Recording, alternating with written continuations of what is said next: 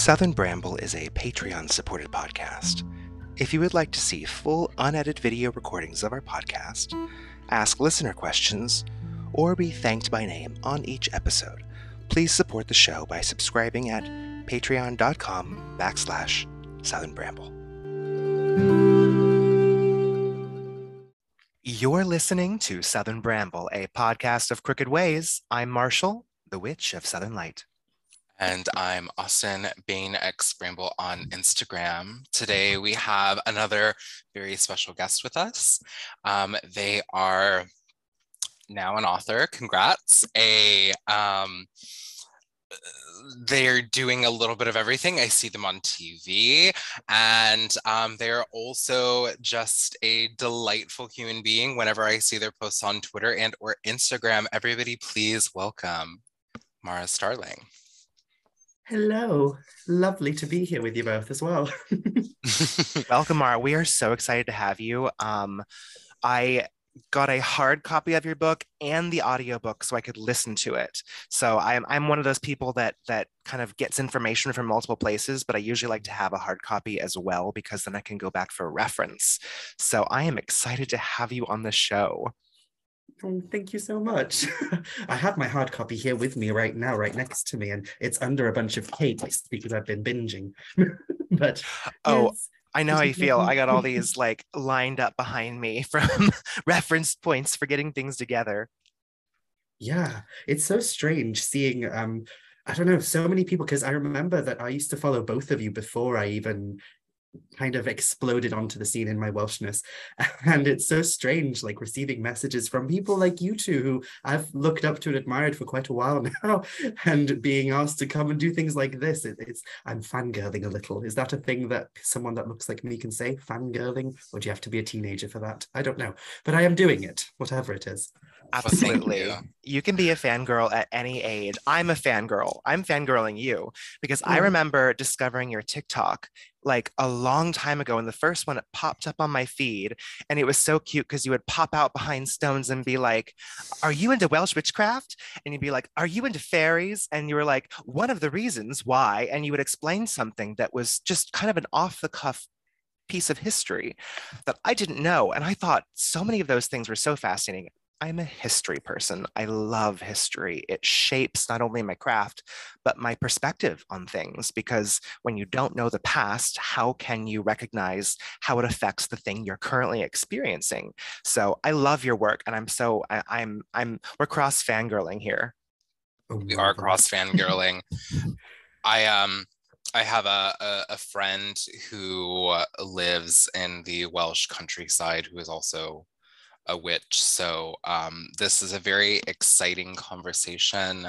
Um, Wales has only through the way that other people have described it, because I've never been, has like captivated me, enthralled me, um, tantalized me in every way that it could ever possibly uh, want to it, it's just it seems to be like um, a very fascinating place the first time that anyone has ever described it of, to me is like literally just puts on like a fucking i don't know tolkien cap or something. It was like it is a land of giants and mountains. It is like it was just very deeply poetic. So i'm very excited to be having this conversation about myth um, lore, legend, and and other great witchy discussions that we'll be breaking into today.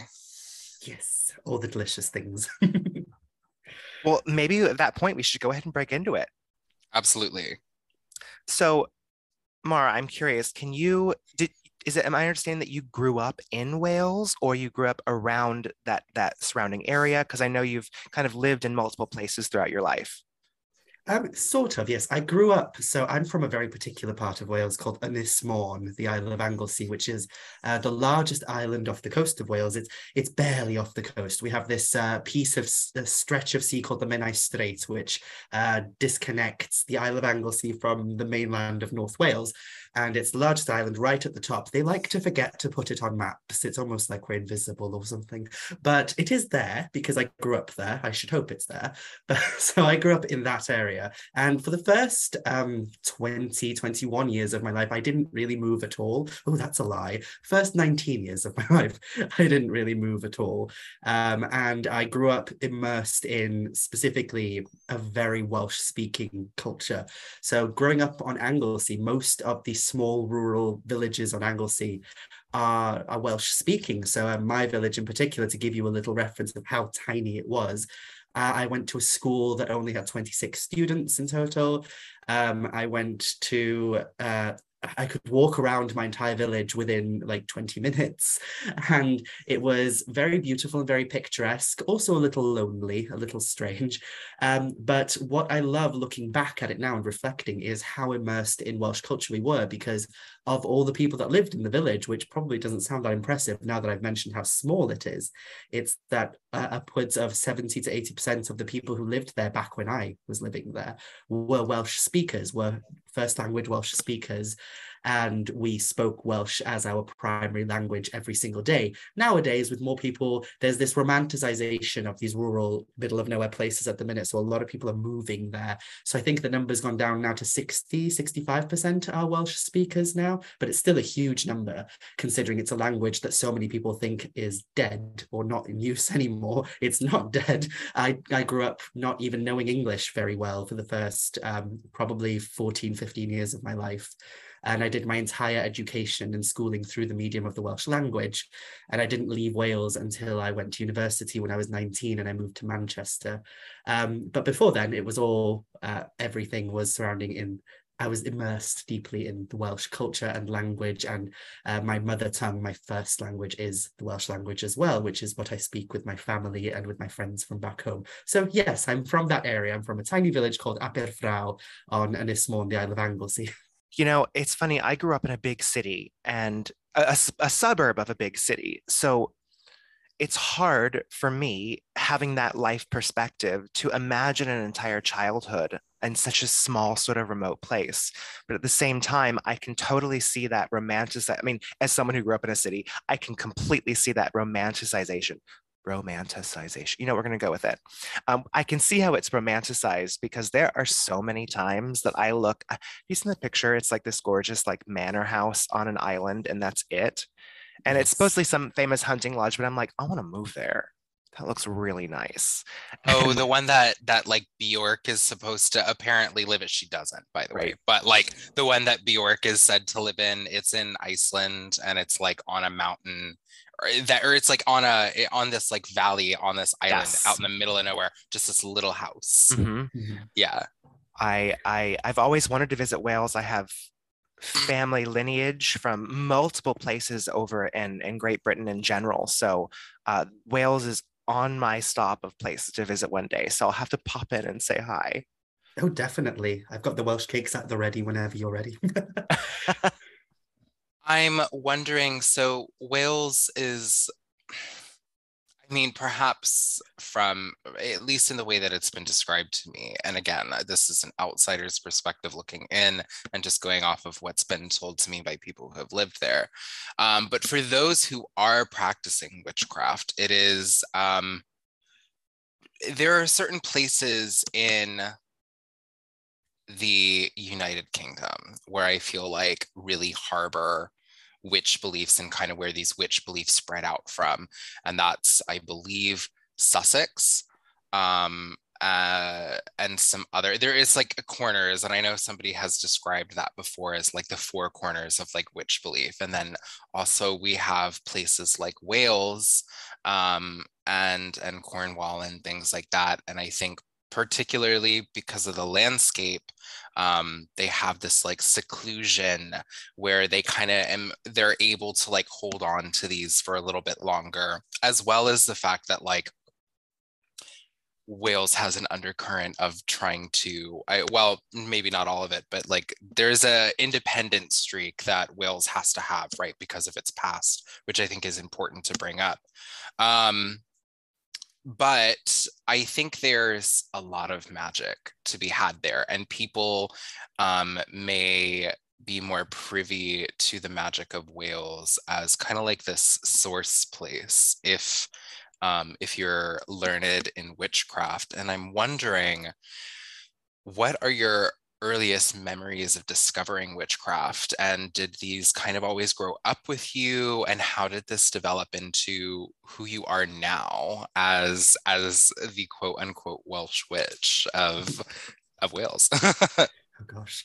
Uh, well, as you say, Wales has this magic to it that seems to inspire a lot of um, intrigue towards the unseen aspects of life. And it's always been that way too. That's something that when I started researching, which we'll probably talk about later the book and such when i was researching for my book it was something that really struck me was how much throughout history wales has been seen as this magical dark place shrouded in mystery.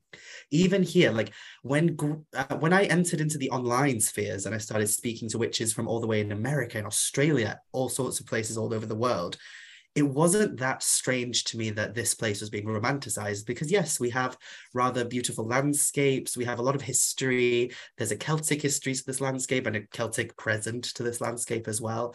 Uh, and it's also just a place that's filled to the brim with magical tradition and with the revival of magic as well. A lot of the movements of druidry wicca traditional witchcraft a lot of those movements have a lot of origins in this place. And um, if people even aren't aware of that there's almost like a feeling that they have. But what really, really struck me was how it's been this way throughout history. Um, if you look back at the way the English used to view Wales back in, say, the early modern period, Wales was seen as a land dotted with giants, with witches, with magic, and it was almost seen as a as a call to action. If like if you were the um, the local cunning woman or cunning man of your community in say the borderlands of England where you were bordering into Wales, saying, "Oh, actually, my ancestry is from Wales," made people think you were more powerful or more intrinsically magical in some way. And reading things like that in books written by academics who have explored the the landscape of witchcraft and magic in this place it really inspired me and made me realize oh, okay there's a lot of magic to my culture. And it's important that i that i make clear that there was a reason that that touched me so much. And that was because i grew up with this intense feeling that i wasn't allowed to feel pride in being welsh because being welsh in my mind was this very restrictive thing. Growing up in the middle of nowhere in rurality, as I said, a lot of people romanticize it and make it into this really beautiful thing. But when I was growing up, I hated it. I absolutely despised it. I despised where I grew up. And that was mostly because I felt like an outcast in my own community. I was very um, openly queer from a very young age. I remember I came out as originally, I came out as gay, and I knew in my heart that I was trans all along and I just didn't feel like I fit with the community because a lot of um, the culture in those areas are very male dominated or specifically cis straight male dominated. And you know if you didn't like football or rugby or you weren't into farming and things like that then you just did not fit in the community. So growing up i was very much of the mindset that one day I'm going to leave this place and I'm going to move to somewhere much more open and much more um, generous to people like me, places that uh, I can't wait to go to. Um, and Manchester was one of them, and it's why I went there for university and stuff eventually. But then I remember when I was a teenager, I met a, a mentor my first mentor. Her name was Julie, and she was lovely. Um, she was very much the epitome of what one might think of when they think of the uh, local witch of the village. You know, she lived in a cottage that was a 20 minute walk out of the village. Um, so I had to walk up this winding little country road to get to a house, and it you had to cross a, a bridge that was built in the 17th century, and it was beautiful, a stone bridge and everything. Um, so just going to her house was already quite a magical experience. And the reason I connected with her was because at 12 years old, I was looking for something that could help me feel like I belonged somewhere, like I had a sense of power and community. And I found a book in a charity shop. I think, do you guys have charity shops over there?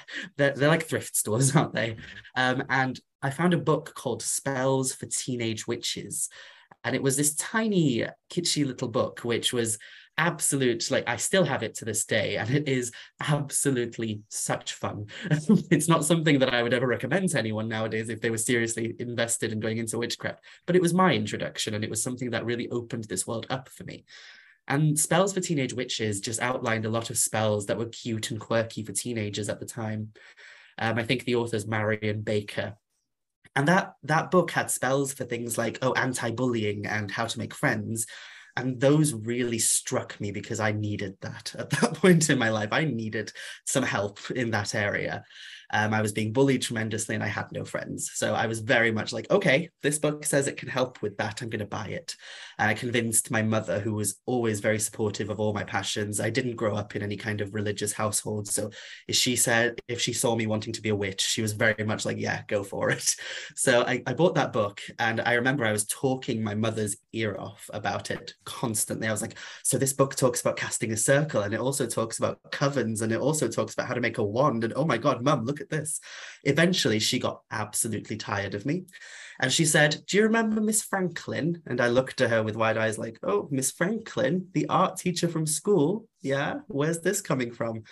She's a witch, she said. And I was like, No, she's not. She's just this very whimsical fat lady who rides horses. and I was completely thrown by this idea that she's a witch.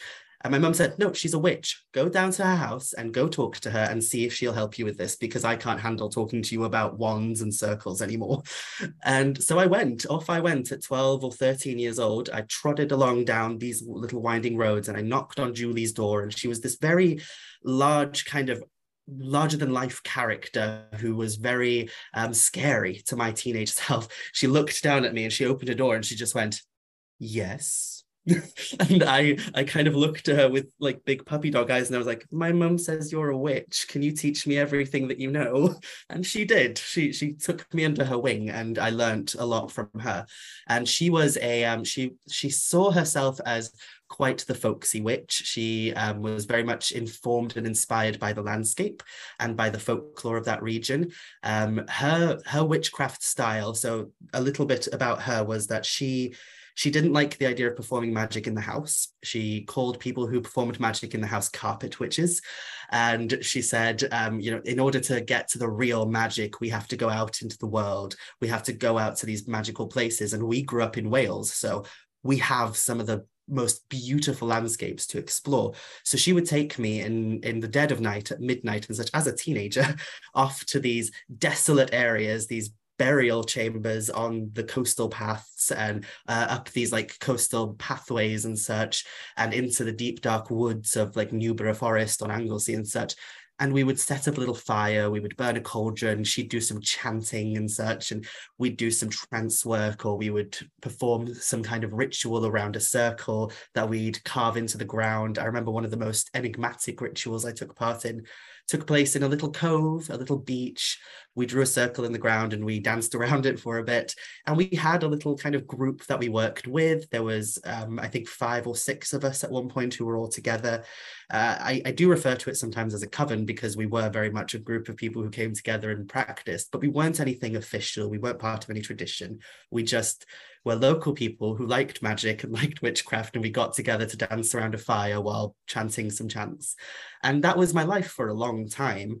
And I remember um, I was very obsessed with gods and goddesses from across the world. I was obsessed with like Isis, and I could probably do the whole chant, you know, the Isis, Astarte, Diana, Hecate. I was bringing them all into my practice. And that's when I started looking into Welsh traditions. I came across, I think it was an article about Cerridwen, the goddess of witchcraft and magic, supposedly. Um, online, I was looking up Welsh gods and goddesses, and I came across Cerridwen, the goddess of the witches, and I started looking into the Welsh tradition a little more. And that's when I came across a website about the Anglesey Druid Order. And there was a, a group of druids who operated on the island that I grew up on as well. And I, I told Julie in my excitement, I was like, oh my God, I found these druids. I'm going to contact them. And she looked at me and she went, oh, I know them. They're my friends. And I was like, well, you haven't introduced me, you little witch. And then I emailed the Anglesey Druid Order and I said, I live in Aberffraw currently. I'm, uh, I think I was 15 or 16 at the time. I really want to know more about the Welsh aspect of things because I know a little bit about witchcraft, thanks to Julie and thanks to the moots and such I was attending at that time but I want to know more about Wales and how the what the context was of the Welsh magical tradition.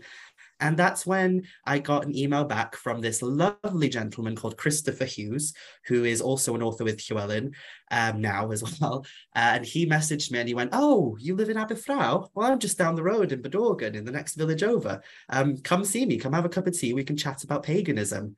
And he introduced me to a absolute plethora of magical practices which were rooted in the landscape that we were in and the people he was um, introducing me to, the practices he was introducing me to, or the, the goddesses and such, they weren't new concepts to me. I knew about Rhiannon and Ceridwen and Blodeuwedd and all these goddesses and Lleu Gyffes and Pwyll. These were all characters that I grew up with because we were taught the mythology of our land in school and such.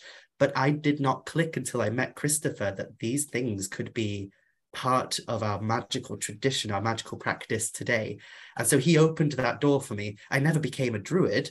Um, I didn't go down the, the, the training of being a druid because I was more interested in witchcraft and uh, folk magic. But he opened the door for me to understand that I didn't need to be looking to far off places across the world to inspire my practice. I could look on my doorstep. And I think those are some of my earliest memories. And I'm very fortunate in that I had two mentors. I had Christopher and Julie, both of which gave me something different. Julie gave me that grounding in going out into the landscape and being a full-on, you know, witch who was just getting I don't know if I can swear on him, getting oh, shit yeah. done. Mm-hmm. Yes, um, getting shit done. That was very much Julie's point of call like it wasn't very um, devotional or theistic in nature. It was very much just let's do the spell because it needs to get done.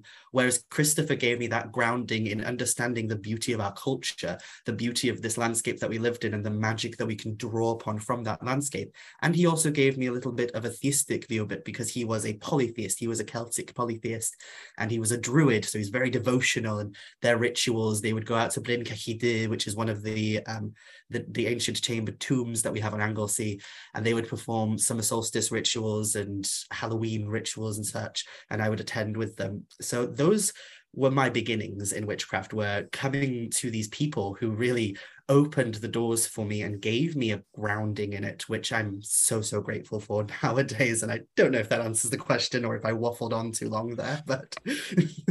no, that was perfect. I think that um, it's interesting that you brought up so much how myth and the and the weirdness of how we are ingrained to be very disconnected from that.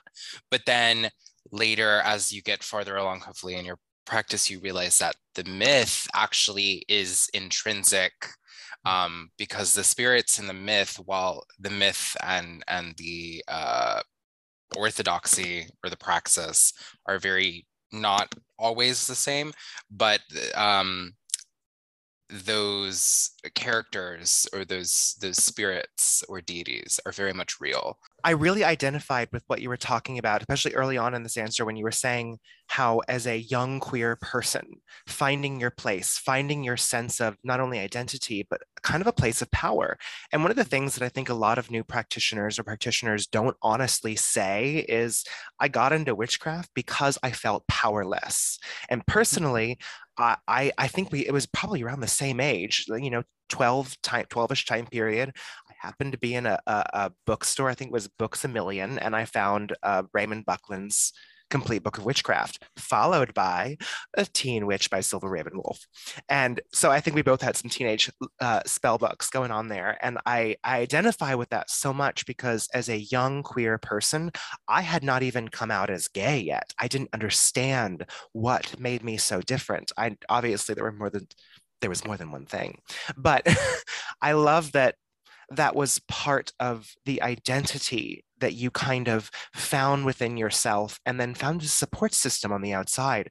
I think so many of us don't have that that that beautiful path to finding support outside of maybe your own family and i know where i live in texas i did not i did not have that support. Uh, my mom was kind and she kind of waffled a lot back and forth on on being supportive but also being afraid for my soul and my dad was atheist so he didn't give a shit.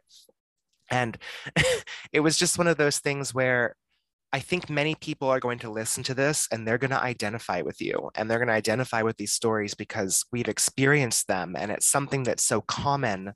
Not that you're common because you're not, but it's a feeling that many of us commonly feel that brings us into this path. And so I'm, I'm, I'm grateful for you to share that. Absolutely. And I definitely identify with what you're saying about like finding that power. And that was kind of what my waffle was about at the beginning was that I felt like I couldn't have pride in my culture or in myself.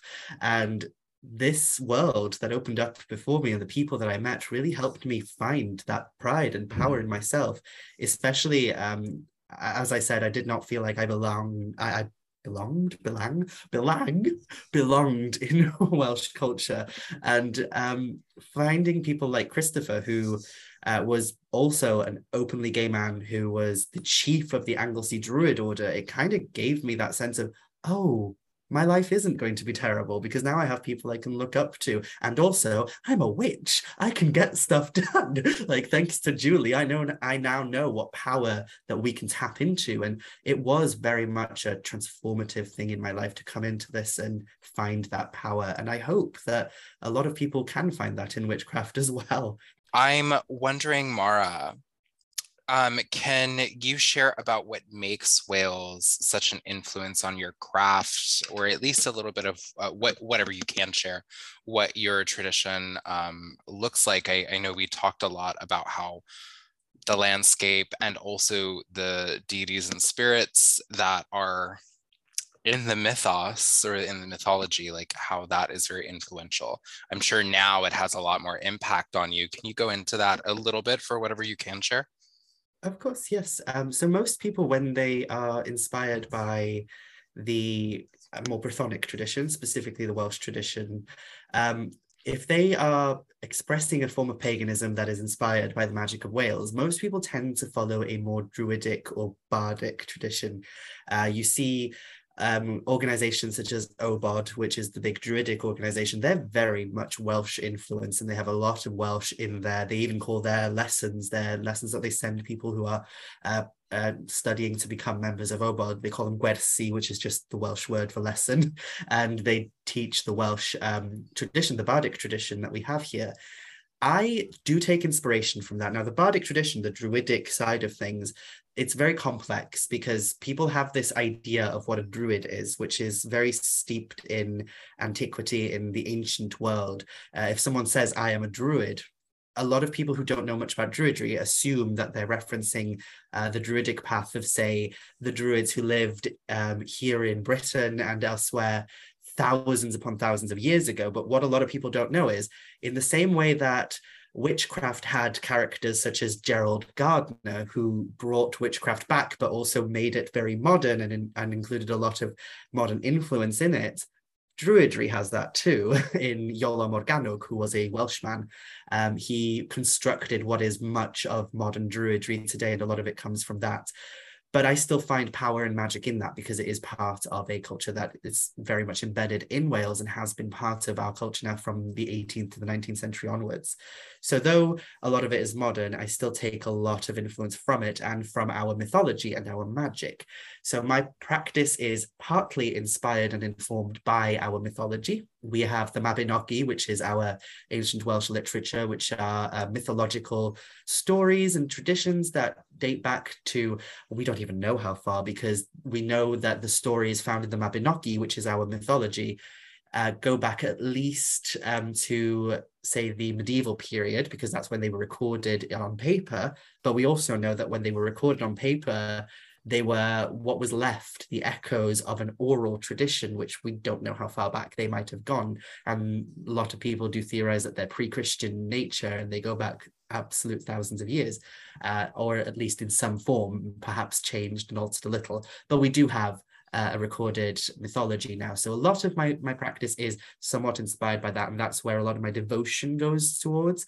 I'm devoted to the gods of this land, Ceridwen, Arianrhod, uh, Lleichau Gyffes, we have Pwyll and Arawn and Gwyn ap Nudd. We have so many gods and goddesses who a lot of pagans will probably find familiar because we see them come up a lot in, in Wiccan circles, in traditional witchcraft, in all sorts of places. We see these, these entities who come from our mythology coming up quite often. and I will throw some shade and say often misrepresented, but they're there nonetheless, and they're part of the culture of witchcraft today.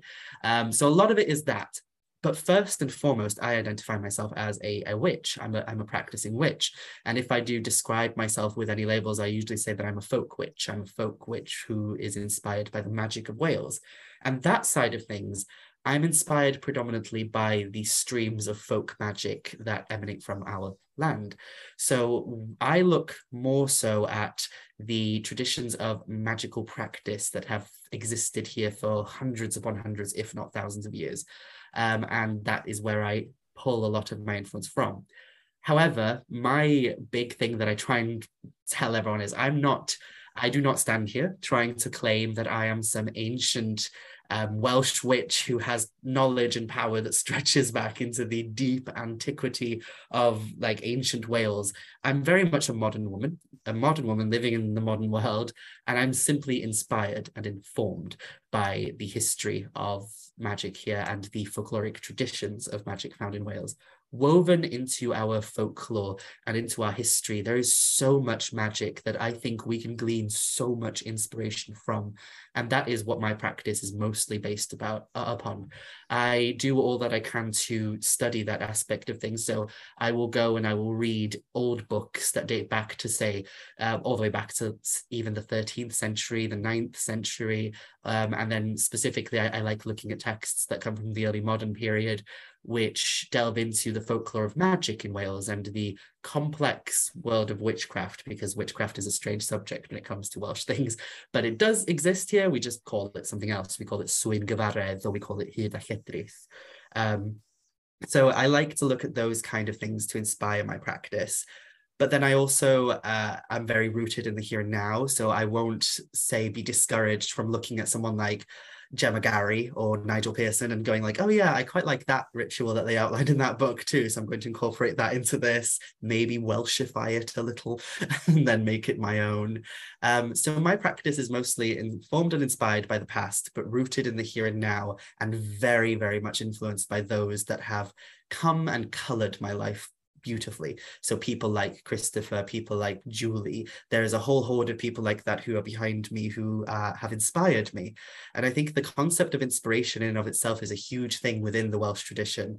Um, we have this word in Welsh called awen, which basically just means divine inspiration. That's the closest translation we can give of it but the awen comes to us when uh, we are touching something that is beyond ourselves, when we are reaching out into something that is beyond ourselves. And people can sometimes help you tap into that awen and i'm very aware of the connections i've made with people. So yes my magic is inspired by the people i've met the history of the magical practices and traditions of my land as well as the folkloric traditions of my land and also just the landscape itself just walking in the landscape and existing in the landscape you'll find a treasure trove of magic i believe so my practice is mostly oriented around that as vague as that sounds i hope that gives a little bit of an insight into it. No, absolutely. I is it Awen that you said? Awen, yes. Awen. I love that. When you said the inspiration was there before you even said the word and explained what it meant, I was just I I was instantly funny enough inspired. And I I there's something really magical about being a witch who is inspired. And I think when you are, you know, in that zone of of this is just my opinion, my personal uh, my personal gnosis. When I'm doing my daily my daily devotions, when I am taking care of not only my myself physically but spiritually, I am hit with pieces of inspiration all the time. They come out of nowhere. And I'm not saying that, oh my God, a spirit just whispered this to me, but I am saying that when you are tuned into your environment, your landscape, your, your sense of intuition, whatever you want to kind of call it, there is a divine inspiration that is reaching out that you're tuned into, that you may feel the vibrations of. So I, this is kind of silly, but sometimes I feel like every now and again I'll be walking my dogs or I'll, I'll be just exiting the apartment and I'll be like, I smell magic. and it's weird because it'll be like a, a type of incense in the air. And it's not like it's coming from anywhere, but like I can feel there is something close by. There's something near. And I have been inspired on random walks in my neighborhood when I see a type of flower or I see a wild strawberry or or I see honestly, I've seen dead birds that have fallen directly into my path that I will then give a burial to, say some nice kind parting words and take their feet and tail feathers. And it's just one of those things where those types of things feel to me like divine inspiration and I'm realizing I'm trying to put words to something that I feel like is very difficult to put words to, but I think a lot of people listening, and you're nodding, confirm that it's true. I wonder, Mara, before we um, break into our next question, I'm going to throw a curveball at you because um, you keep, at rightly so, um, saying things in Welsh. And while we didn't ask this question on the brief, I was wondering if you could explain like how important is the Welsh language to like how intrinsic is it to Welsh culture?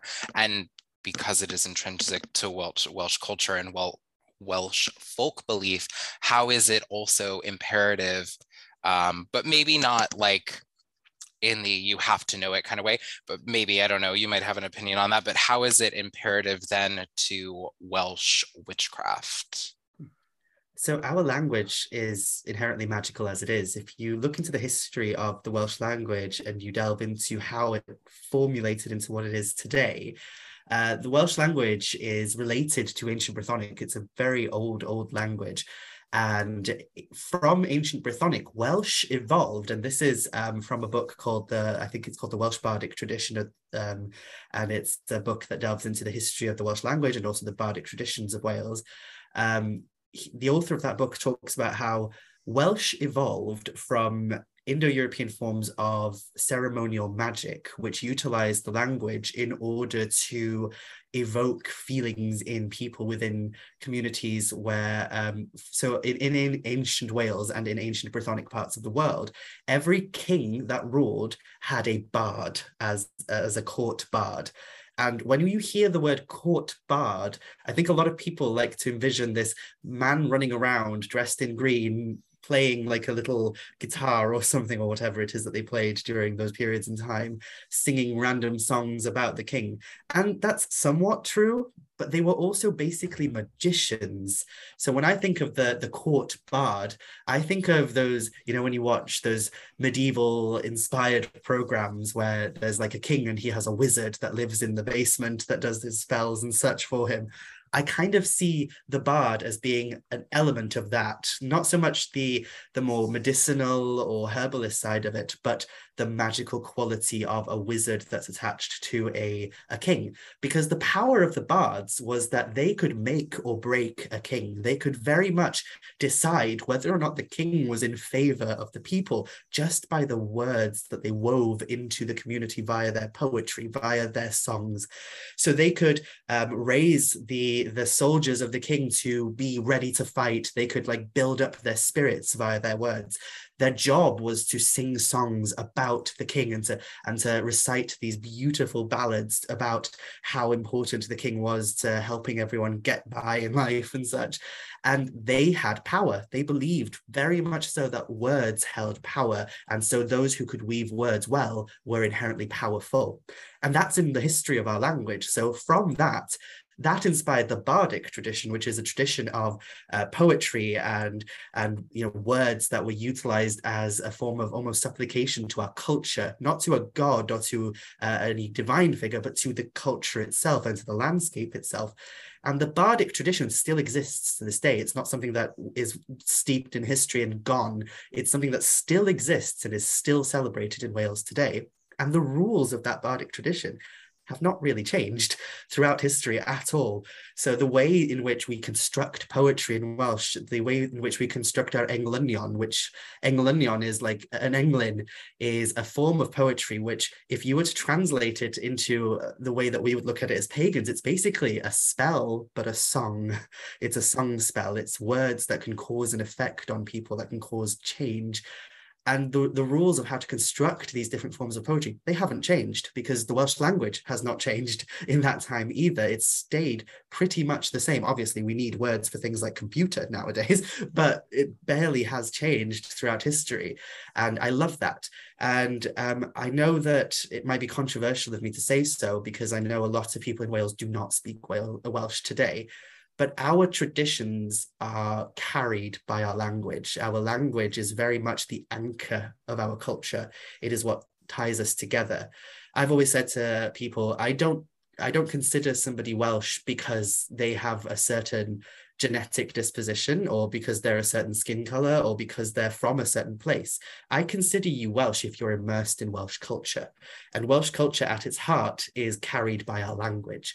And so to me as a Welsh witch, the language inspires my magic tremendously.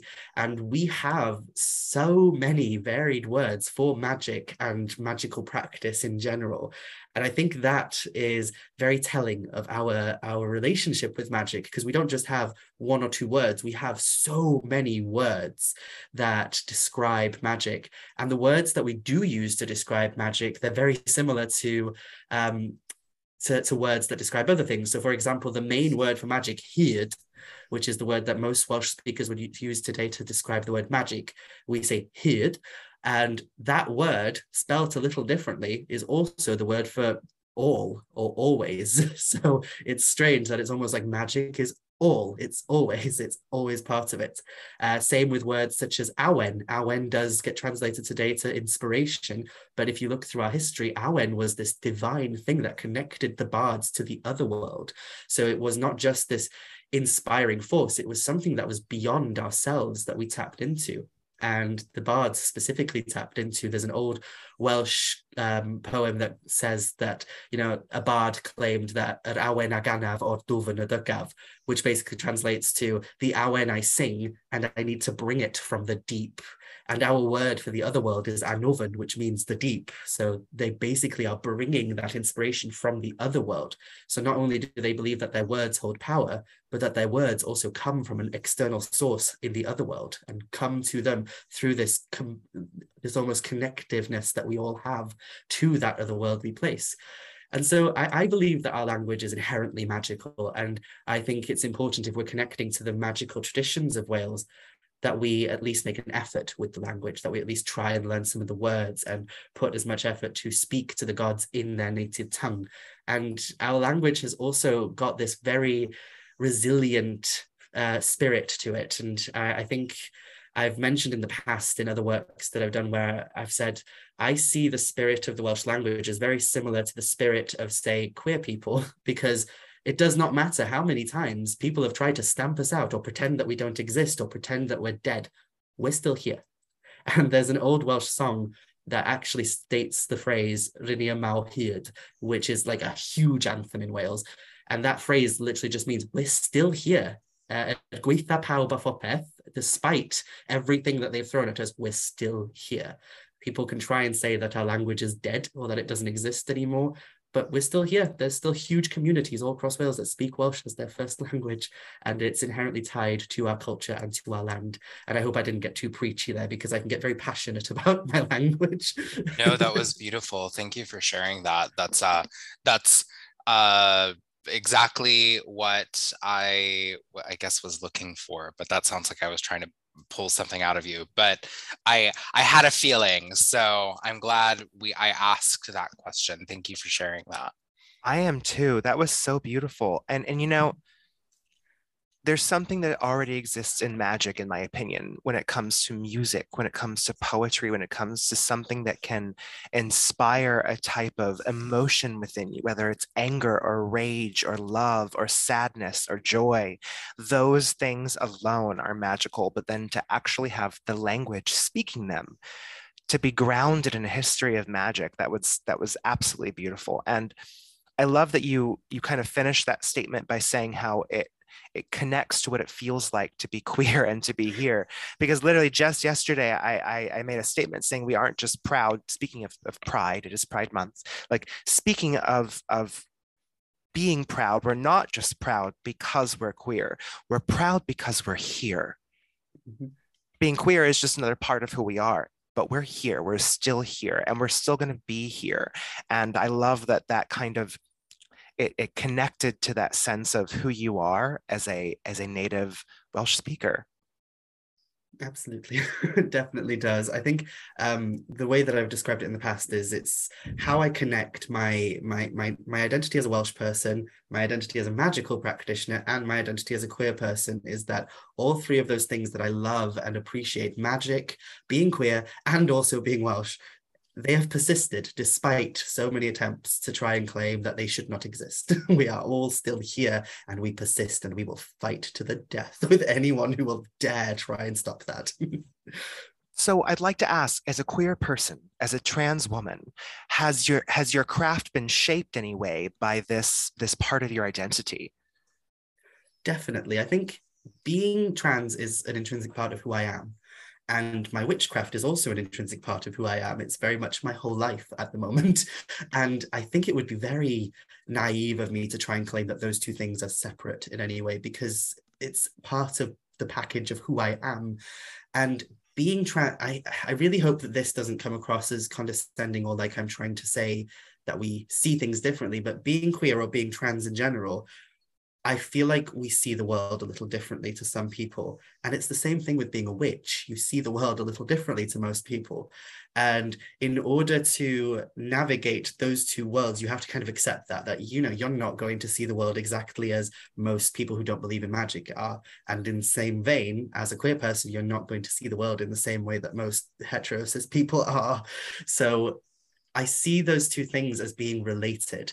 But then I also add that layer of, well, if that's the case, if I'm going to see the world differently to most people because I'm trans and most people are cis, then that should also be the case within the realms of witchcraft. Like I'm going to perceive magic very differently to say someone who is straight and cis because I don't identify in that manner. And certain uh, certain topics within our magical world, so to speak, will seem really different in my perspective. Things that make absolute certain sense to cis people might not make sense to me and might not gel with who I am.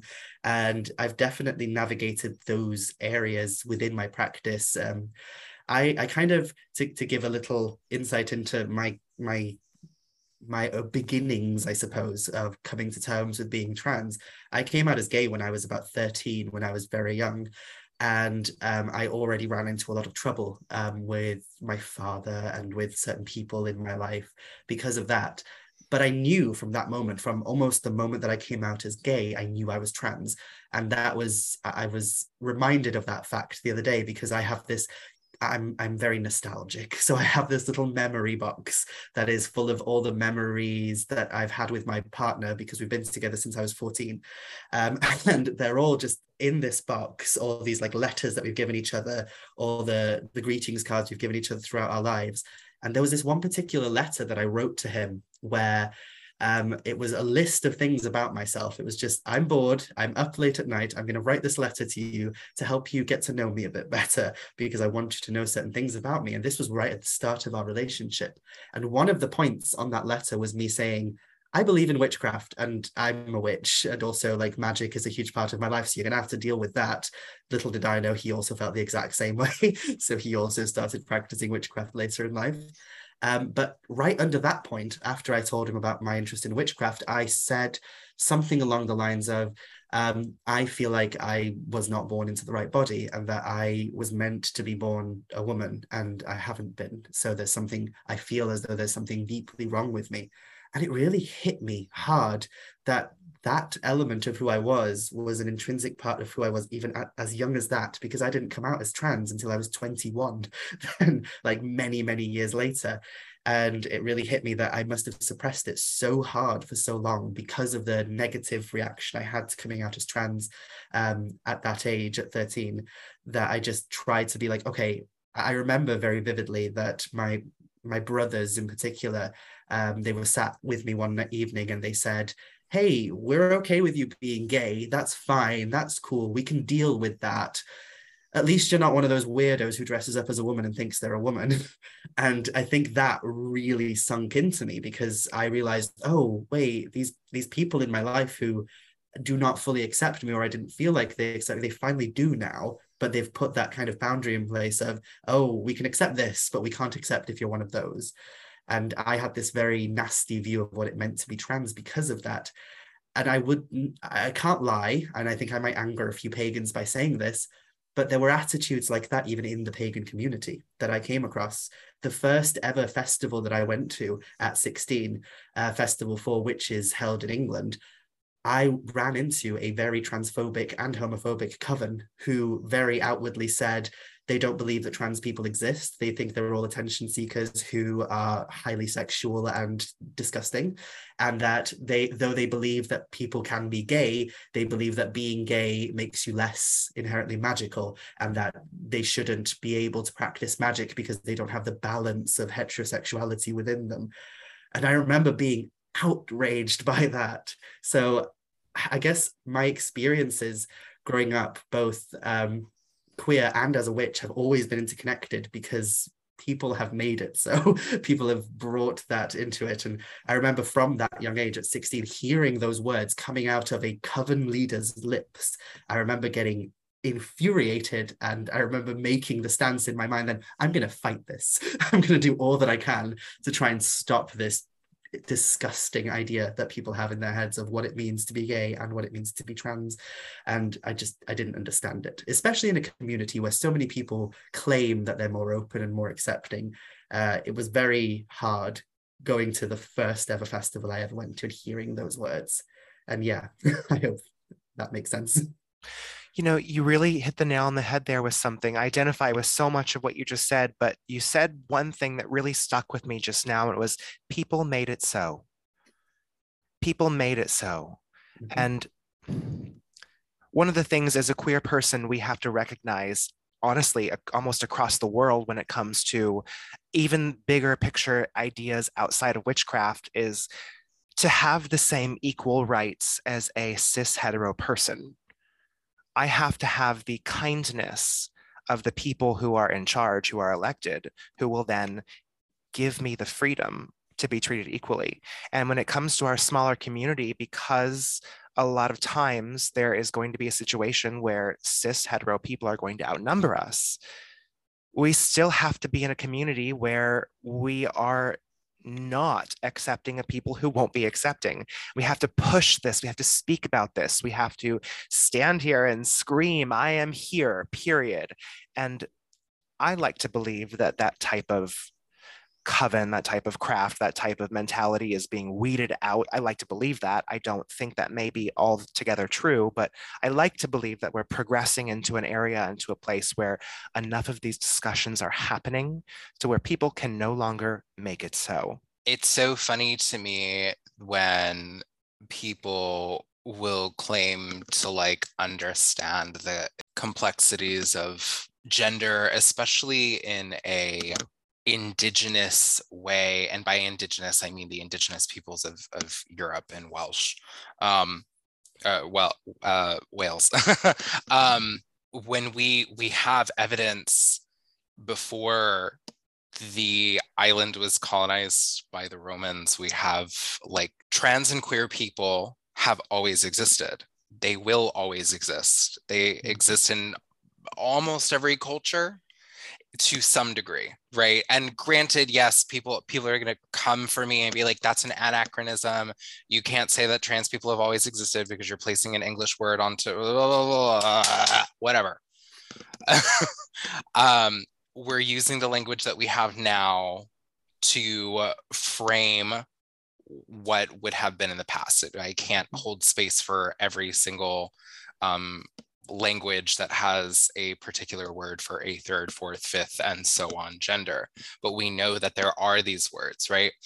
And so it's always very funny to me the um, trans exclusionary uh, radicalism that comes from oftentimes the pagan community, the uh, the witchcraft community as a whole, because it's inherently false, it's not true. It never has been true because again, we have anthropological, historical, um, and and also lived experience going outside of the ivory tower like we just have lived experience of people always existing in these spaces um, and oftentimes not only existing but being leaders in these spaces and being seen as regarded highly regarded more powerful um, or just by the very nature of of queerness of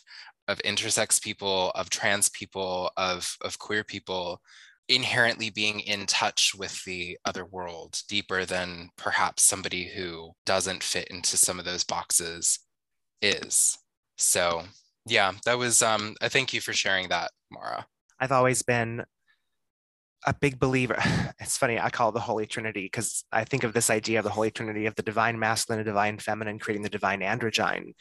And the magic is where that androgyne is created. And that is what we all do is we we tap into that source of that in betweenness, which you know comes out in in many parts of our practices, liminal spaces in between worlds, uh, and whatnot, crossroads, things like that. And I feel like this is just my opinion, but when people start talking about having to have a correct system of a cis hetero relationship of a divine masculine and divine feminine to create the magic. And if you don't bring that together, you can't.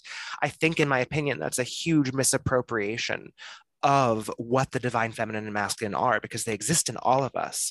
I very much believe that femininity exists in me and it's a beautiful thing just as much as masculine exists in me and all of that comes together to create all of the oliveness the oliveness. From a jar. That's right the oliveness of who i am.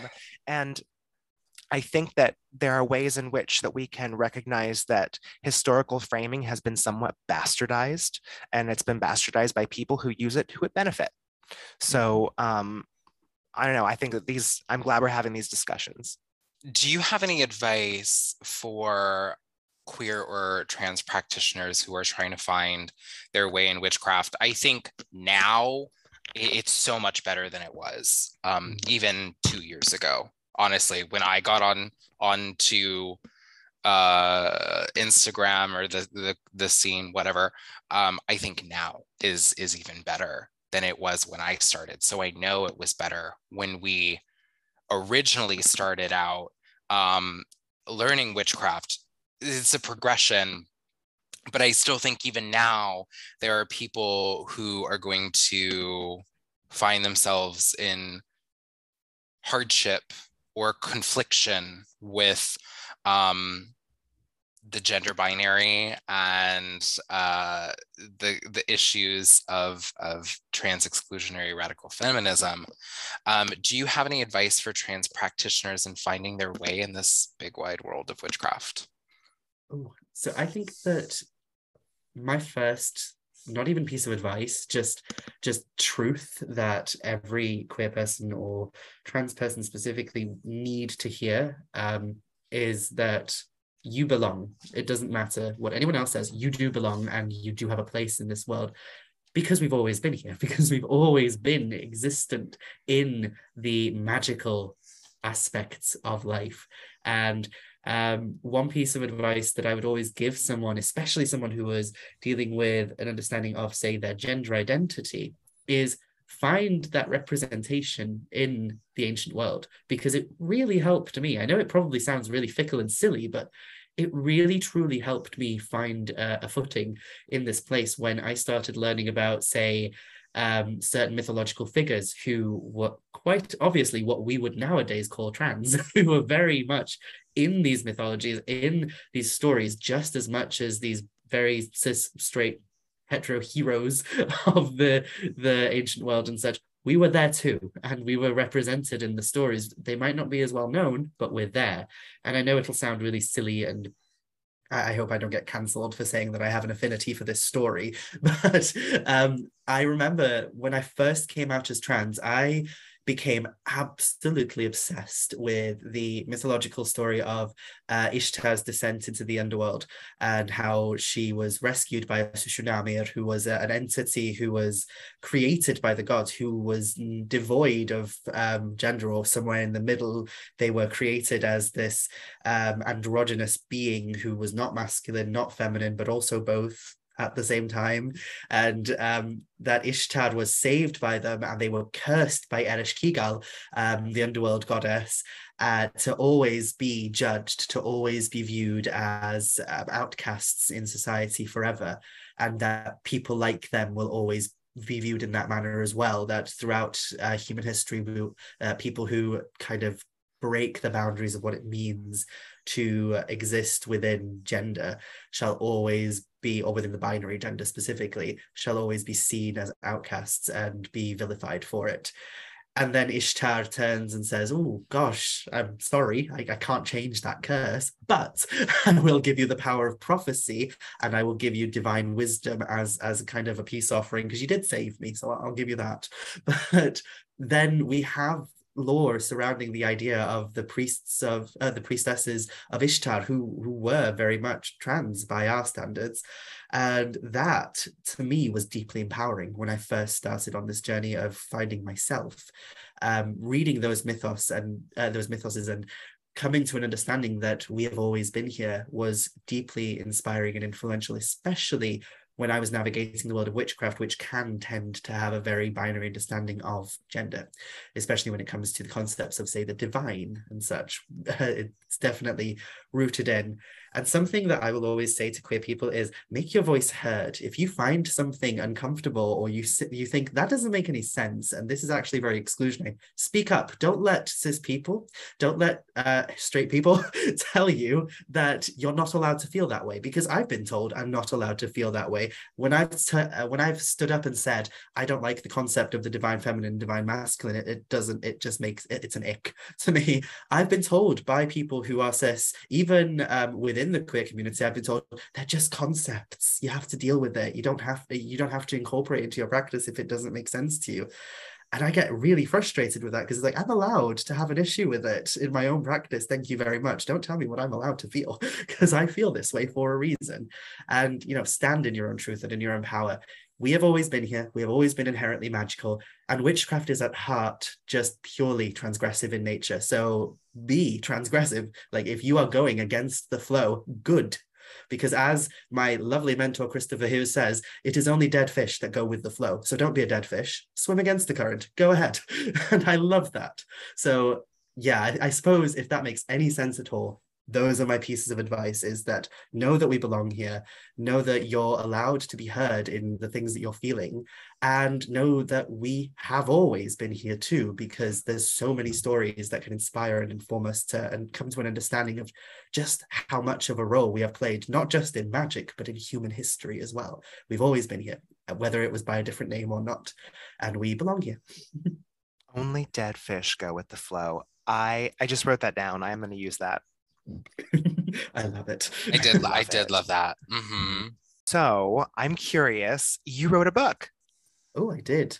I loved your book. It was it was so informative. There was so much, not only information in there, uh, there was folklore, there was spells, there were rituals, there were stories, there were personal anecdotes that I really, really, I, I felt like I got to know not only you better, but I got to know the landscape of Wales better. Uh, can you tell me kind of like what in what went into the process of writing this book? So I always had the idea for a book of this nature. I just didn't think I would be the one to write it. I would kind of, um, if we're going to use somewhat new agey terms, I would always try and manifest it. You know, like, oh, I want a book on Welsh witchcraft so that I can learn more about it. And it just never came. It never manifested itself. It never came into being. There would be books that would almost touch on it. Um, speaking of, from my experience, Christopher Hughes writes a tremendous amount of books on Welsh magical lore, but his books focus more so on the bardic tradition and on the mythology of Wales, which is amazing. And that was my my doorway, I suppose, into understanding these things better. But I was always deeply interested in folklore and folk magic, and I wanted to know more about that and there was nothing. The books that did exist were academic and they were either inaccessible or very, very expensive. And so I could never get my hands on them. Um, there was a lot written in the Welsh language, which I had the privilege of being able to read. But I always thought to myself, well, I can't recommend that to people if they're learning about Welsh witchcraft. I can't recommend Coelion Cymru, which was a book written in 1938.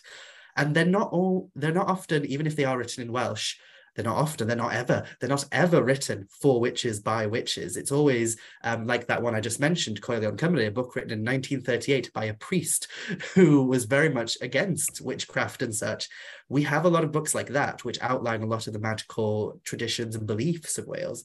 But nothing that really put it down in paper and also gave you an insight into how to incorporate that into a practice today. And that's what I always wanted. And I remember I voiced this to um, Christopher from a very young age because he was already an author with Llewellyn. And I was like, oh, I kind of, I kind of want to do that one day, but I don't know what I'll write about. And he would always push me and push me and push me and say, you need to get your voice out there because your voice matters. So do it. Um, and I didn't believe him fully. I was I was always of the opinion that my voice didn't matter. Who cares about what I have to say? Who am I? Like I don't I'm not anyone special. Those are the kind of things I always told myself and put myself down about.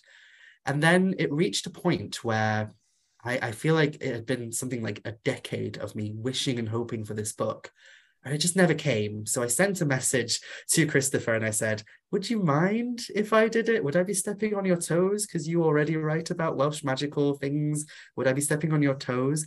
And he instantly rejoiced and was like, Yes, just do it. I've been waiting for this moment. And he was deeply inspiring in that regard. He always tried to push me to be the best I could be. And I'm very thankful for that. So um, it was around the COVID lockdown, the first lockdown we ever had. And I decided, you know what? I've got nothing else to do. I'll sit down and I'll write a book. So the book only took about three or four months to write, but it was a compilation of everything that I'd learned in my entire life. Basically, it was a mixture of the things I learned at school. It was a mixture of the things I learned with Julie and Chris and all the other people that I've met throughout my lifetime that practiced with me or uh, gave me a little bit of that how and a little bit of that inspiration. And also my studies into folk magic and witchcraft and all this stuff. So everything that I'd already been learning and everything that I'd experienced, I tried to incorporate them as much as possible, but also try and make it accessible so that it was not in the same vein as a lot of the academic texts that do exist on magic and witchcraft in Wales. It was something that people could easily get their hands on and easily give them a foundational knowledge of it. And I wrote it in, as I said, three months, and I was very happy with it. I was very, very happy with how it turned out.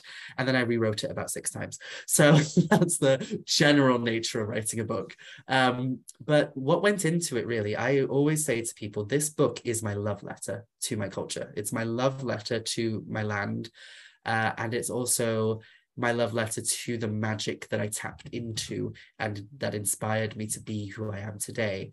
So it was, in a way, my way of giving back to everything that had inspired me throughout my life uh, and to these entities and deities that I work with on a daily basis within my practice.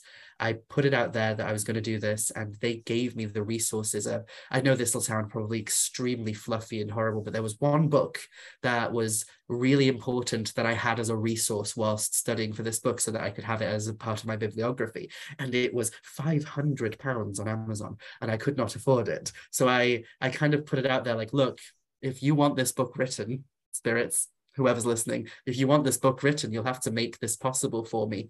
And then out of nowhere, I got a phone call off a random bookshop that was in Hay-on-Wye in Wales. And they said, Yeah, we've got this book and we follow you on Instagram. Um, and we thought you might be interested. It, it, we can sell it to you for about £13 if you want and it was that exact book that I needed. So that moment for me was inherently magical because I felt like something listened, something heard me. I needed this, and they it came to me. It just literally landed on my doorstep. So yeah, this book is very much all of my love and passion for Wales and Welsh magical traditions. Put into uh, a very introductory guide and a foundational guide into these things. I'm hoping more books will come out in the future because, as I said, though this is my huge love letter, it is still very much just touching, scraping the surface of what we have here in Wales to go off of. And there's so much more that I think needs to be delved into. And if no one else is going to do it, I might as well. And I think that's a piece of advice I'd give anyone who wants to write a book. Don't get stuck in that cycle of who wants to hear my voice because somebody will, trust me. and your voice is important and valid and needs to be heard. So put yourself out there. and you know, I remember listening to you on a podcast talk about putting in the folklore and being like uh, some of the the folklore the mythology and certain things and being like i'm not sure if this is the part people are going to like or i'm not sure if this is as important as some of the other things i'm putting in there. And then lo and behold it was literally everyone's favorite part of the book. It was some of my favorite parts of the book learning those folk tales the, the history. Um, do you have a favorite? Oh gosh folklore is a huge aspect of my practice in general, and I love studying it. And I think um, before I get into my favorite folktale, I just have to say I think people overlook folklore a little too much sometimes, and how much we can glean from folktales as it is. You can read a folktale and read about, say, um, this person who was tricked by a spirit, and then they went and they picked a piece of the rowan tree and put it under their bed, and then the spirit went away there's so much magic just in a little story like that that you can glean from for modern day practice. Um, my favorite folktale is actually quite uh, funny. It's a funny folktale because I, I think this is something I can imagine either myself or a lot of the witches I know doing today. Um, so there's a story of the conjurer and the drunk man, and it's a story that I've only read in one book that comes from the Welsh tradition. And it goes something like this. So there was a conjurer who uh, lived somewhere in South Wales at the time, and he was very renowned for his magical skill and talent. He helped the community, he did all sorts of beautiful things for the community, but he was also very feared because he was said to consort with malicious spirits and he was said to go into the woods and conjure all sorts of magical beings uh, in the dead of night. But one night he was sat in the pub having a drink and this local man, who was very cocky and very full of himself, was very drunk. And he walked up to him and he said, I don't believe you. I don't believe you've got any magic at all. I don't believe any of this nonsense that you spout, that you contact spirits and such. Prove it to me. Prove to me that you are a conjurer and that your magic is real. And the conjurer turns around and he goes, I'd be happy to, but I'm not just going to do a ritual just for you you have to wait until I get a client. Once I get a client, I'll come collect you. A couple of weeks go by, and the drunk man, of course, completely forgets that that happened, but the conjurer does not forget. So when he does get a client, he eventually goes knocking on this man's door and says, This is what happened a couple of weeks ago. You challenged me. I'm taking you up on the challenge. I've got a client who has lost something that's very valuable to her. I need to contact some spirits to see if they know where that item is because one of his uh, skills that he did was help find lost objects. So he went off to the woods with this man who was very cocky and very like, I, I don't believe in any of this. It's all nonsense. Nothing's going to happen. They went into the woods, they went to a secluded little area, and the conjurer drew a circle on the ground, said a few words, incanted some rhymes that sounded very strange to the man. And lo and behold, outside of the circle, suddenly a spirit was conjured this massive, broader than uh, larger than life spirit was conjured up before them and had this big booming voice and said, "What do you summon me for?" And then the story kind of um, gets weird there because it's just this constant cycle of the conjurer summoning a spirit, asking, "Hey." Shani Lois down the road, she's lost her purse. Do you know where it is? The spirit going, nah, you'll have to ask someone else. And then the spirit being sent away and another spirit being conjured over and over and over again because he had to keep asking until he got the answer that he wanted. All the while, this man who had challenged him was cl- clinging onto him, shaking in his boots, going, Oh my God, this stuff's real. I don't like this. And eventually, he conjures up a spirit which appears in front of them, and he appears as this man who is dressed entirely in white robes. And these white robes are billowing be- uh, behind him and such. And he walks up to the circle and asks, What have you summoned me for? And the conjurer says, Shani Lois has lost her purse. Do you know where it is? And the spirit goes, Oh my gosh, you've contacted me just for that. This is where her purse is. Go sort that mess out. and the spirit vanishes. And the man, he noticed that when this white robed spirit appeared, everything went very calm and quiet, including his heart rate. Everything just stopped instantly. There was something different about that white robed spirit. So he turned to the conjurer and said, Who was that? That was not a normal spirit.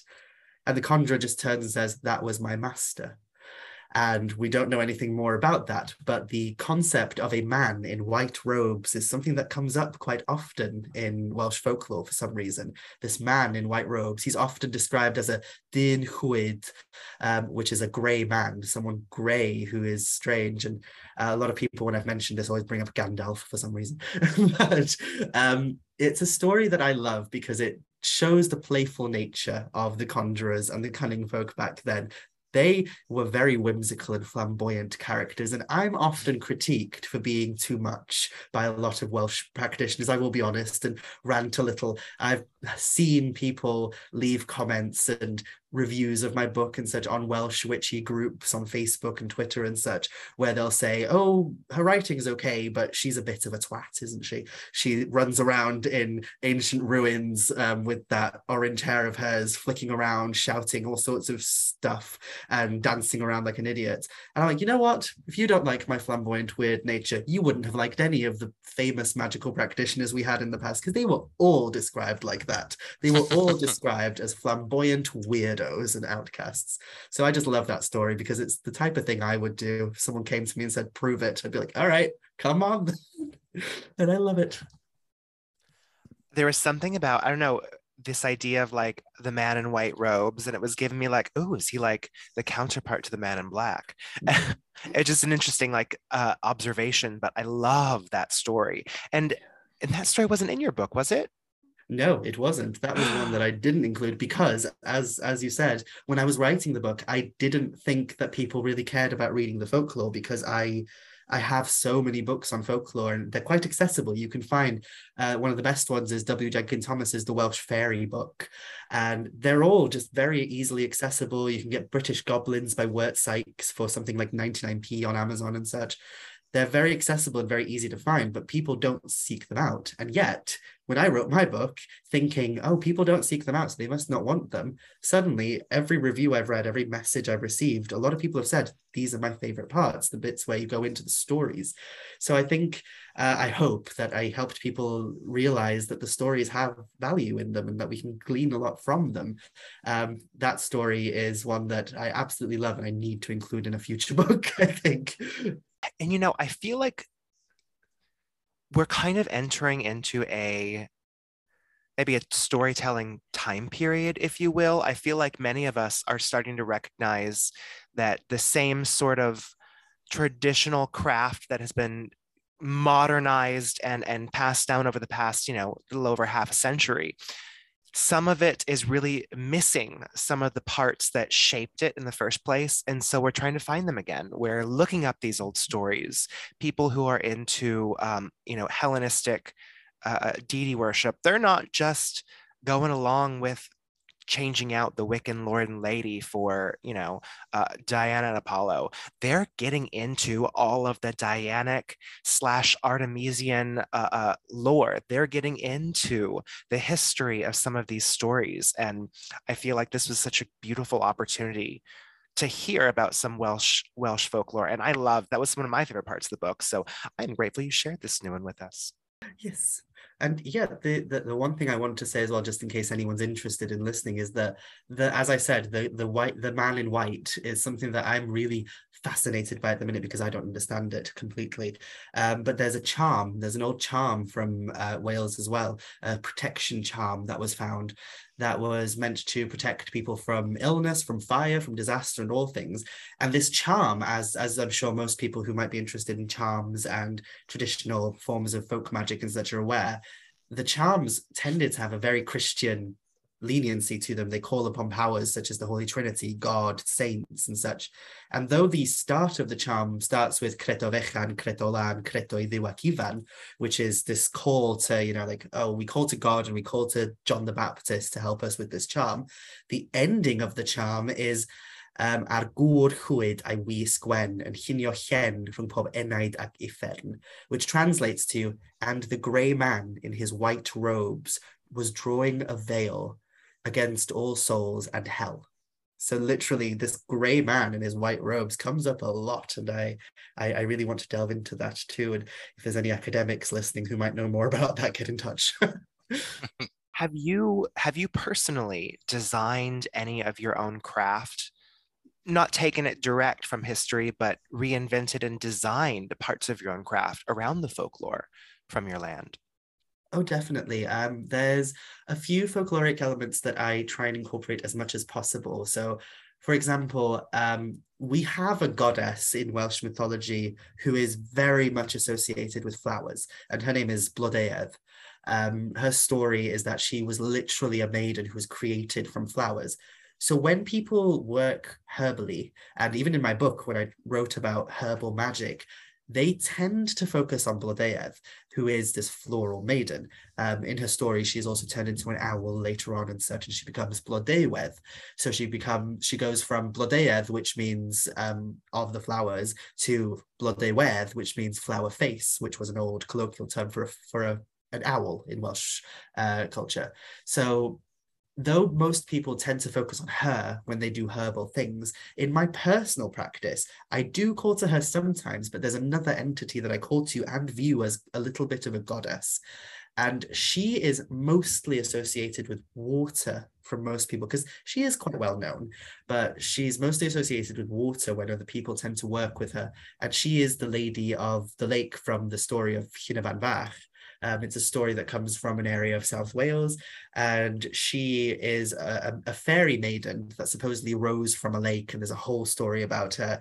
Um, the Lady of Fach, and it's all to do with like the fairy bride motif and the taboos of what it means to marry a fairy woman. So the story ends up being that she marries a mortal man. She puts a taboo that he can't hit her more than three times. He does.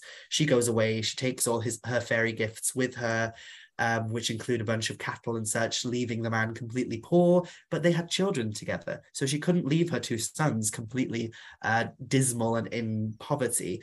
So she would visit the sons. The sons would come up to the lake, and she would walk out of the lake, and she would uh, take them down to this place called um, Nant I think it's called, uh, which is the dingle of the herbalists, basically, the dingle of the medic- medicine people.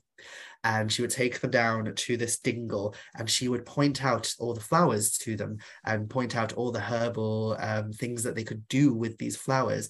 And she would teach them all sorts of medicinal properties of plants and this is not just folklore, this is also history because we have this huge manuscript called The Physicians of Myddfai, uh, Myddfai, which is an old 12th century manuscript which details a shit ton of medicinal properties of herbs and plants that was utilized by uh, medicinal herbalists in Wales in the 12th century and prior.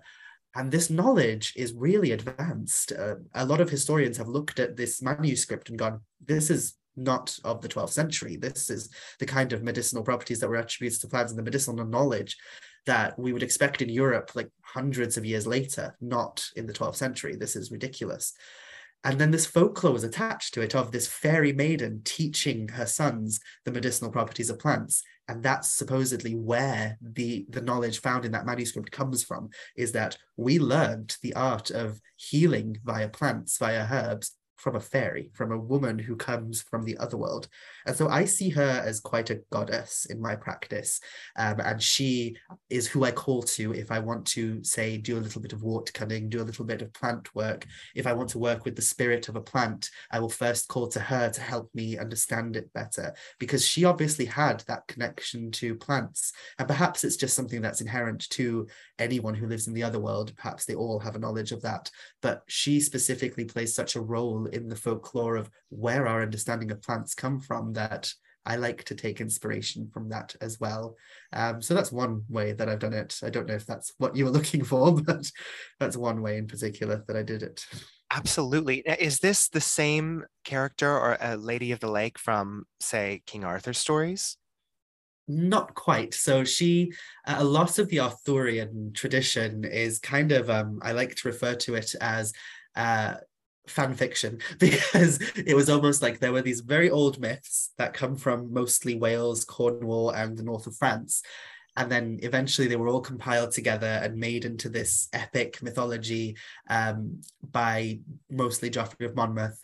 And then the Arthurian tradition was born of that, which is the Arthurian tradition we know today it is theorized that probably the, the Lady of the Lake in that story is inspired by this Lady of the Lake and other Lady of the Lakes that we've seen in various facets of folklore as well. So, though it probably is inspired, she is different because her story doesn't connect with Arthur in that way. But Arthur does have a Welsh origin, so there probably is more of a connection than people think.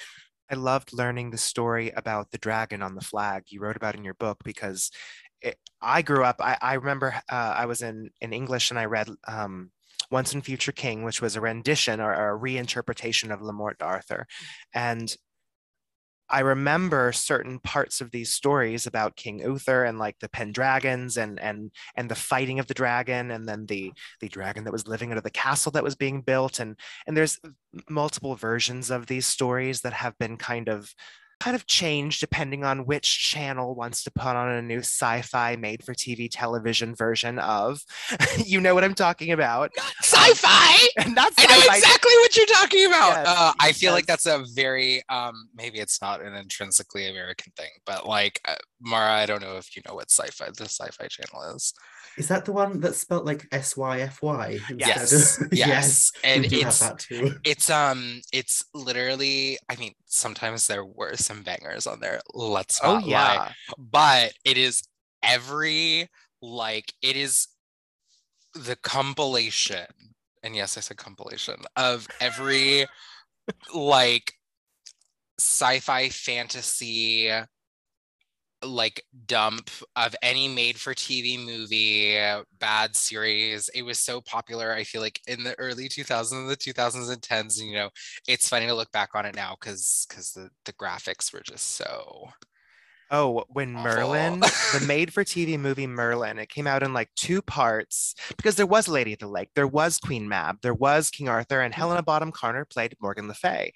There was like a lot of, of and she was beautiful as it. I mean, it was a great story. I still sometimes watch it for comfort, but now it's years later. I'm watching it and I'm like, oh, this is definitely made for TV. But I have a question. So, in your book, back on track here, um, in your book, you write about uh, the witch light rite or the witch's light rite. And I loved it. I recommended it on my page on multiple platforms for people who are looking or or unsure about what to do for say something like a daily practice.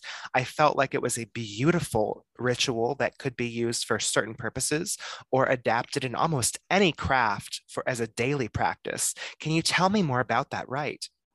Yeah, so I, I I know that in many traditions of witchcraft, there's already this idea of um, like witch fire and such, mm-hmm. and the idea of uh, connecting to our inner power. I don't I don't think the witch fire really fully connects to the idea of witch light, like I kind of talk about, but it's something that I've seen kind of referenced slightly. And um, I remember being somewhat inspired by those kinds of things. But then when I was researching into witchcraft in Wales when I was much younger, um, I remember I was reading a book, and in particular, that book said that strange lights were always associated with witches. So, if, for example, deep in the forest, far away from human con- like anything going on, if the villagers would look out over the landscape and see strange lights going on in the woods or over on the coastal path or whatever, they would always associate it with magic. They would always say, "Oh, someone's getting up to some uji buji over there.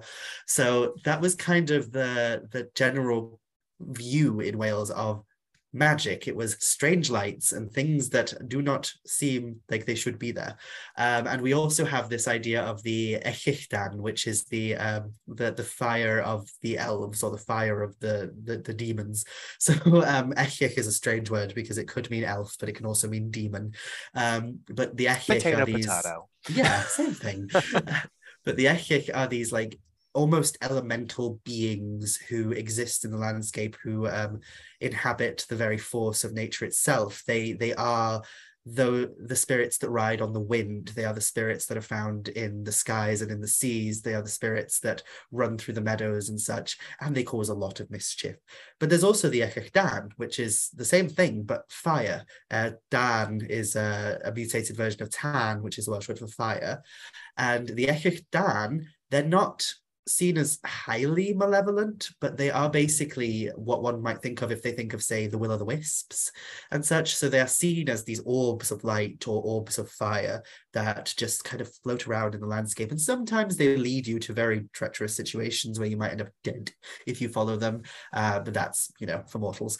And um, you could end up in situations that are quite sticky if you follow them as well. But they can also be quite mesmerizing and quite beautiful. So there was these two concepts going on in my head of the fire of the elves, which are these floating balls of light, and then also strange lights being associated with witchcraft and magic.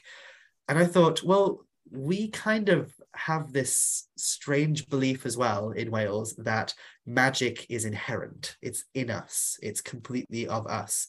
And the reason I say I think most witches today would agree with that. It's not just something we have that's strange in Wales. I think most witches today would believe we are intrinsically powerful. We have magic within us. But when we look at the cultural context of, say, magic in other parts of the world, that wasn't always the case. Magic usually came from an external force, such as the devil. The devil would illuminate people's way, and uh, uh, well, that's kind of a modern understanding, but the devil would at least bestow gifts upon people if they were to give him their soul or something. That was kind of the way in which magic operated in many parts of the world. But that wasn't the case in Wales because when we look at the witch trials, the, the very few that did happen in Wales, because there weren't that many at all, I think, out of the 40 odd witch trials that did happen, only eight people were convicted. And of that eight, only about four were killed. Um, and compare that to England, where like 500 people were killed, it's huge. There were more witch trials per county in England than there were in the entirety of Wales as a country. Um, but in the rare occasion that they did happen, the devil didn't really play a role. And we don't have as much of a figure that stands as like the one who gives witches power. Witches just had power, they were just intrinsically magical. And that is echoed as well in, say, cursing traditions, where it was believed that everybody had the ability to curse. Everybody has this intrinsic power within them that they can tap into and I started thinking about it, kind of trying to understand this concept a little better. And then I, I did a few workings and a few rites, and did a little bit of soul searching, so to speak, via meditation and trance work, where I tried to understand what could I glean from this for my practice.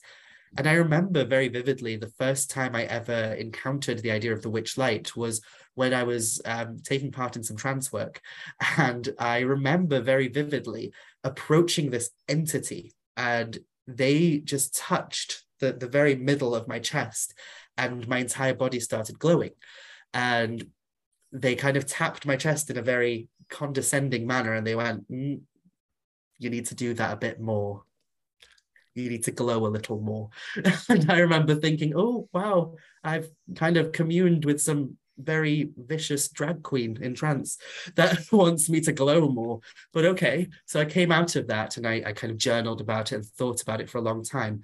And that's when I kind of stumbled upon this idea in my head of, oh, when we awaken the power within us, we we glow, we shine, and we have this almost a uh, luminous quality to us whether it's apparent in our face or whatever we we do shine a little bit when we tap into that internal power that we have and so what can we do to tap into that in situations where we might need a bit of a boost or a bit of a help and that's kind of where the witchlight came from it was all these interconnected threads that led me to doing it for the first time.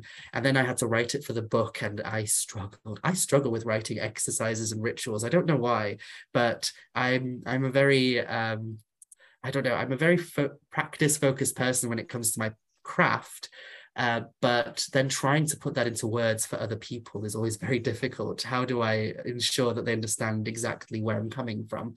But I, I hope that the witchlight right in there kind of illuminates the I illuminates pun um, illuminates the idea of what I was trying to get to, which is the Witchlight Rite is focused on trying to connect to that intrinsic power that we all hold and awakening that side of yourself that can tap into the unknown, the numinous, the the aspects of life that most people rarely ever even scratch the surface of, uh, yet alone try and immerse themselves into. So that was the intention behind it, and I hope it kind of held a quality of that. Absolutely. And you actually just kind of confirmed something from because I have had spirit communication that was condescending as fuck. And it, it was it was quite like uh really you're asking that question? No, this is what you do. And it's hard to explain all of these things are hard to put into words. Writing ritual is hard to put into words because mm-hmm. so many times the first time we come up with the idea of it is experiential. And mm-hmm. that experience is not all, I mean, it's sometimes not always the funnest. Sometimes it's moving and emotional, and sometimes it's being berated by spirits. And and I, I love that you experienced that too, because now I'm not alone. they can be quite shady bitches, can't they? they can. Imagine shades. that was that was good, Marshall. Thank you. I can punt. I can punt too. um, Mara, can you share if you're working on anything um, new presently or anything that you have to share? We know you have a podcast, and you can definitely tell us about that because I've I have been very bad at at listening to podcasts for the past like month or so, but I really want to listen because um, I know you go into some folklore and mythology on there as well. But do you have anything that you're working on currently that you can share? Uh, so currently I am a bit of a mess, and I'm sure many people can relate to that. I'm all over the place, but um, I'm I'm working on a second book, which hopefully I won't say anything about it because I haven't actually proposed it to any publisher yet, and hopefully they'll pick it up if I do send it in. But it's something that's very close to my heart and something that I hope somebody will want to publish because it is within the veins of Welsh things still, but specifically one one specific aspect of uh, Welsh folklore and culture. So that's something that I'm working on at the minute and I have very little confidence in, so I'm avoiding it a little. Um, but I also am currently translating an old Welsh book, which is filled with occult stuff, and hopefully I can send that to a publisher at some point as well, or I'll just publish it myself. I don't care. I just want it out there because it's a tome that has never been translated into English before, and it's filled with the most amazing aspects of Welsh Welsh magical culture. So that's definitely something that I'm working on as well. So keep an eye out. But specifically, I'm working really hard at the minute on my podcast and my I say working very hard. I do it very badly, but my online presence, I suppose, and trying to um, put something out there for my YouTube channel and my um, Patreon and everything all at once. It, it kind of tires me sometimes, but I'm trying. and the podcast is the one I'm most proud of at the minute because it's I think it's working because people like seem to like it. Um, so the podcast, the focus of the podcast is Welsh magic and Welsh folklore, obviously, for who I am. Um, so far, most of my episodes have been interviews. So I've interviewed amazing people. Kristoffer Hughes, who I've mentioned a few times tonight, um, the chief of the Anglesey Druid Order. I have interviewed him. He's an amazing person because he is he has so many facets to him. He's a druid, he's a drag queen, he's a death prof- professional, a mortician. So he he's he's just got this really wide understanding of life. And um, I interviewed him specifically about how to find magical pathways and such within the Welsh tradition. And he gives such an insight into so many things. And then I've also interviewed people such as CCJ Ellis, who is an amazing uh, non-binary artist from Wales who breathes life into um, Welsh monsters and mythical beasts and has a book book coming out on that very subject, Welsh monsters and mythical beasts. Um, I'm also going to be interviewing people like Celtic Shan, who is very big on TikTok. She she's a, a Celtic scholar who is not a witch. So I, we, we're going to be talking a little bit about how academics and witches can sometimes butt heads because we disagree on things. and then um, I'm also going to be talking to people such as Jenna Talundrew and uh, Dr. Gwilym Morus, who is amazing as well. But beyond that, I'm hoping that in future I can do podcast episodes that rather than being interviews with other people, they will instead be an in depth look into certain folkloric elements of Welsh magic or certain stories. So I'd love to do one where I just read a story to the audience and then we delve into it. You know, like what can we glean from this? What can we ascertain from this about Welsh culture and Welsh magic? So the podcast is just in its very early beginnings, um, but I, I hope people are enjoying it. And if you want to listen to it, it's called the Welsh Witch Podcast. Very easy. And it's available on Spotify and Apple Podcasts and everything like that. And then also keep an eye out for any future projects as well if you're interested in learning about Welsh magic and folklore, because I am working on stuff. I just need to actually get my bum into gear and put something into action. I love that. I've listened to all the episodes so far, and I love this idea of you reading a a a, a folk tale and then discussing it more especially because you said something earlier about how a folk tale might have like oh you're being bombarded by a spirit go to a rowan tree take a branch put it under your bed and then it won't bother you anymore there are so many parts of modern witchcraft that are inspired by these stories but we are unaware of the stories they originated from um, I was up just read. I think we talked about this at one point, but like there's a there's an old Grimm's fairy tale called the Juniper Tree, and for me, it inspired an entire curse rite based off of using a juniper branch or, or juniper. Uh, uh, honestly, any part of the juniper, and I loved this idea, but I haven't really seen that being. Um, we talk about folklore witchcraft, we talk about folk magic, but that line between the story and forming the work isn't always drawn as clearly. So I'm excited to see more from you. Thank you. Well, thank you, Mara, for being here so much. We're so happy to have you. Uh, to our listeners, you've been listening to Southern Bramble, a podcast of Crooked Ways. I'm Marshall, the Witch of Southern Light. You can find me on TikTok and Instagram at Witch of Southern Light or uh, Twitter at Marshall WSL. And on Redbubble. You can find me at Marshall WSL as well. I have links in all my platforms for artwork and, and, and photography projects that you can get on merchandise. I need to plug myself more. I put art on the internet for people to buy. And I'm Austin Bain X Bramble on Instagram and Twitter as well. Now that you've plugged, I'm going to plug too. Plug away. I'm a, I'm a perfumer um, and and magical mongerer so i sell things and um, by the time this comes out i should be back to doing readings again. So um, i do do magical consults. Mara thank you so much for being here today. Where can people find you and shamelessly plug away Oh, well, thank you both for inviting me on and being so wonderful. I hope I haven't talked your ears off too much, but um, I'm Mara Starling. So you can find me at Mara Starling pretty much everywhere. I'm on the TikTok, I'm on the Twitter, I'm on Facebook, apparently. I'm also on just pretty much anything, just find me. Um, and I run a Patreon group. So if you wanted to join my Patreon and support me and help me to put more Welsh things in, out into the world, then you can come there as well. And I have a bunch of Patreon exclusive content that nobody else gets to see. And of course, if you'd like to listen to the Welsh Witch podcast, then that's available through Spotify and Apple Podcasts. And my book, Welsh Witchcraft, A Guide to the Spirits, Lore and Magic of Wales, is available now through most book retailers. So wherever you uh, buy your books from, usually you should be able to find it there, but try and support your independent booksellers if possible. And thank you again for having me on.